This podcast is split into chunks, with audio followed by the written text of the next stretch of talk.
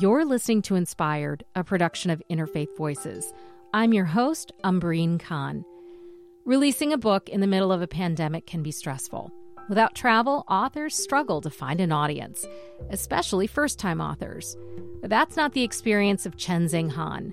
The 30 something Bay Area writer has been busy.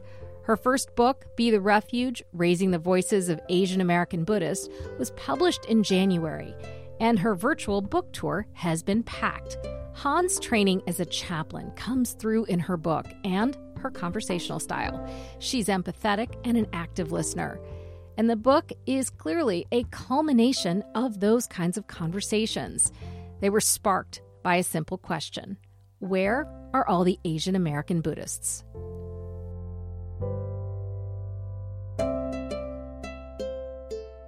What feels like home? such a complex question, right? For Asian Americans, I think in particular, we don't have a lot of control over our geographic future. So I think I'm also trying to learn what it means to make home in different places. That's a really great kind of entree into Be the Refuge. The opening chapter of your book, the acknowledgments that you have at the beginning you describe it almost like this symphony eh, of acknowledging all the different people who played a role in helping you along the way. You reference one particular person, the angry Asian American Buddhist. And I wanted to ask you when did you decide that it was time to write this book? When did you feel called to bring this book to life? Yeah, I guess you mentioned the Angry Asian Buddhist. That's the pseudonym for um, a blogger whose real name was Aaron Lee. And he started that blog probably around 2009. It was really interesting to me because it was the first time I heard an Asian American voice speaking about issues of race and representation in American Buddhism. So he'd gotten the idea from Angry Asian Man, Angry Little Asian Girls, but he really was focusing it on American Buddhism. And the thing was, as he was pointing out, so much of our media representations of American Buddhism and even within the study of Buddhism in the West, it's really focused on white converts. Yet two thirds of Buddhists in America are of Asian heritage. And so he was really pushing back against the underrepresentation and the misrepresentation of Asian American Buddhists. And then, you know, I kind of shelved it, forgot about it. But then in 2012, I needed master's thesis topic and it kind of came up again. I thought, wait, where are all the young adult Asian American Buddhists? You know, I was in my 20s at the time. It felt like they must be out there, but how come I never see their voices? And so that really got me started on what I thought would just be like a small master's thesis. I thought no one would talk to me. And then 26 interviews later, interviews that were between an hour and a half and five and a half hours long, I realized like, oh, oh, this has actually struck a chord, you know? And then I had actually 63 more people who wanted to do interviews with me. I couldn't meet them in person because they weren't all in the Bay Area or Southern California. So I opened them up to email interviews, made that adaptive. And by the time I had 89 interviews, I sort of realized with a sinking feeling that this is way beyond the confines of a master's thesis. And these voices really need to be heard. And that started me on a rather long journey of turning this into a book.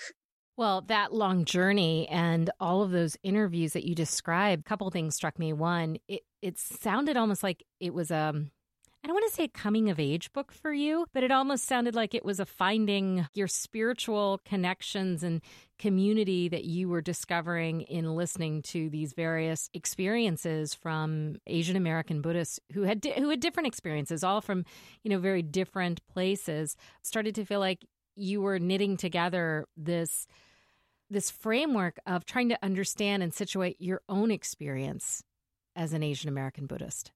That's a beautiful way of putting it. I don't know if anyone has quite um, languaged it that way, but I think it's really true. It's funny. I was reading on the page and wasn't finding a kind of you know, community that included Asian American Buddhists. So in a way, I suppose I was looking in the real world and finding bits of it here and there.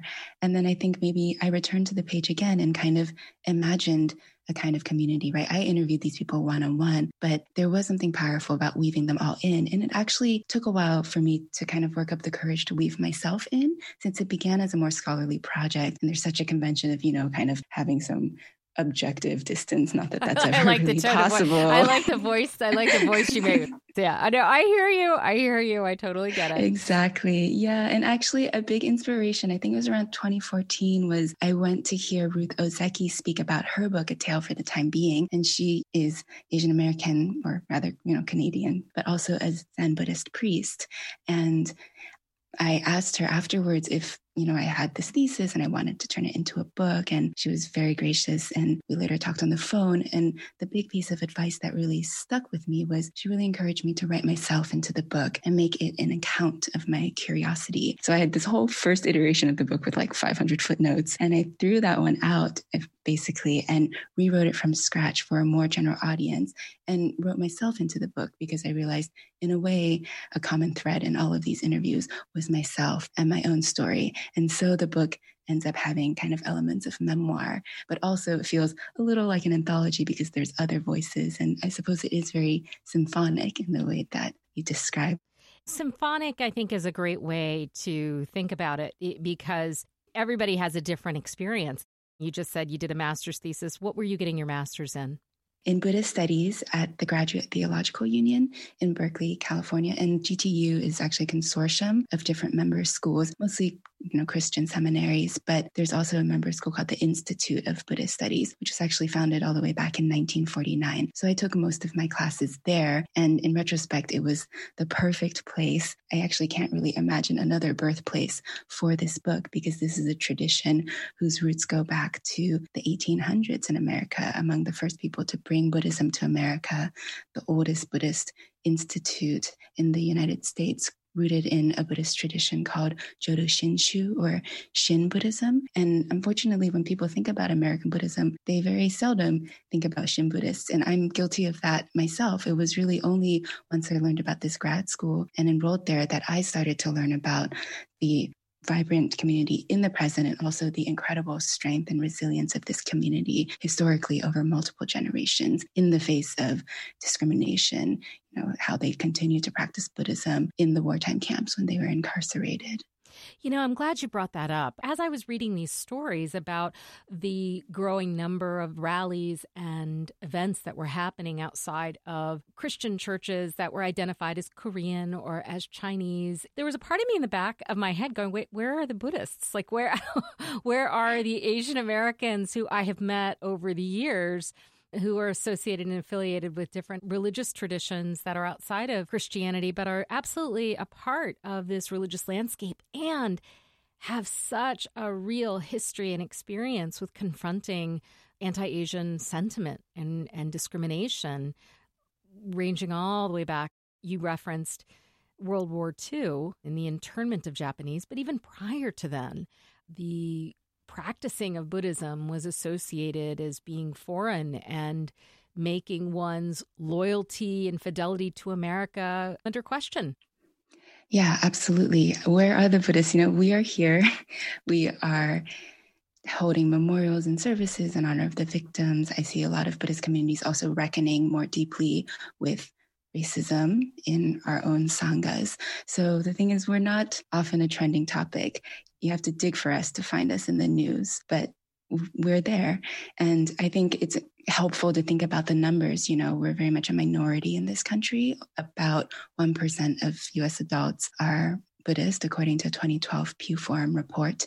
And again, of course, I say of those two thirds are Asian American, but as you pointed out, that's a really diverse umbrella. The continent of Asia is vast and huge. Not everyone even aligns with that term, Asian American.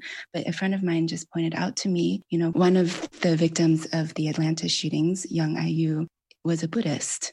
And you know, for example, the 84 year old Thai man who was attacked and died of his injuries back in January of this year, Wicha Ratanabhakdi was a devout Buddhist. So there, it's actually been powerful for me in the in terms of, for example, Wicha's death. The New York Times report on it showed a picture of his daughter at their temple um, in front of the altar, and this is a temple that my husband used to visit quite a lot. And actually, a couple weeks ago, we went to the temple to also pay our respects. So there's a way in which I think, you know, even the media if it reports on religion at all, tends to report on Christianity. And it really misses some of the perhaps more grassroots or community efforts, but I am have been working with a few people um, to organize a more coordinated national memorial service in honor of the lives lost to anti-Asian violence.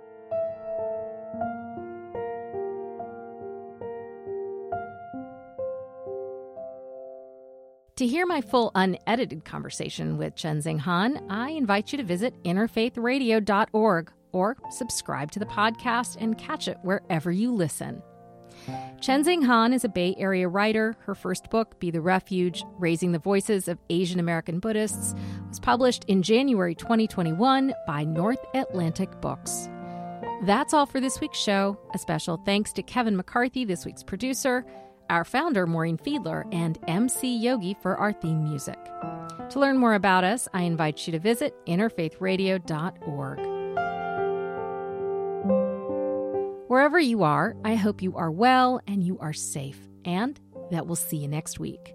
I'm your host and executive producer, Umbreen Khan.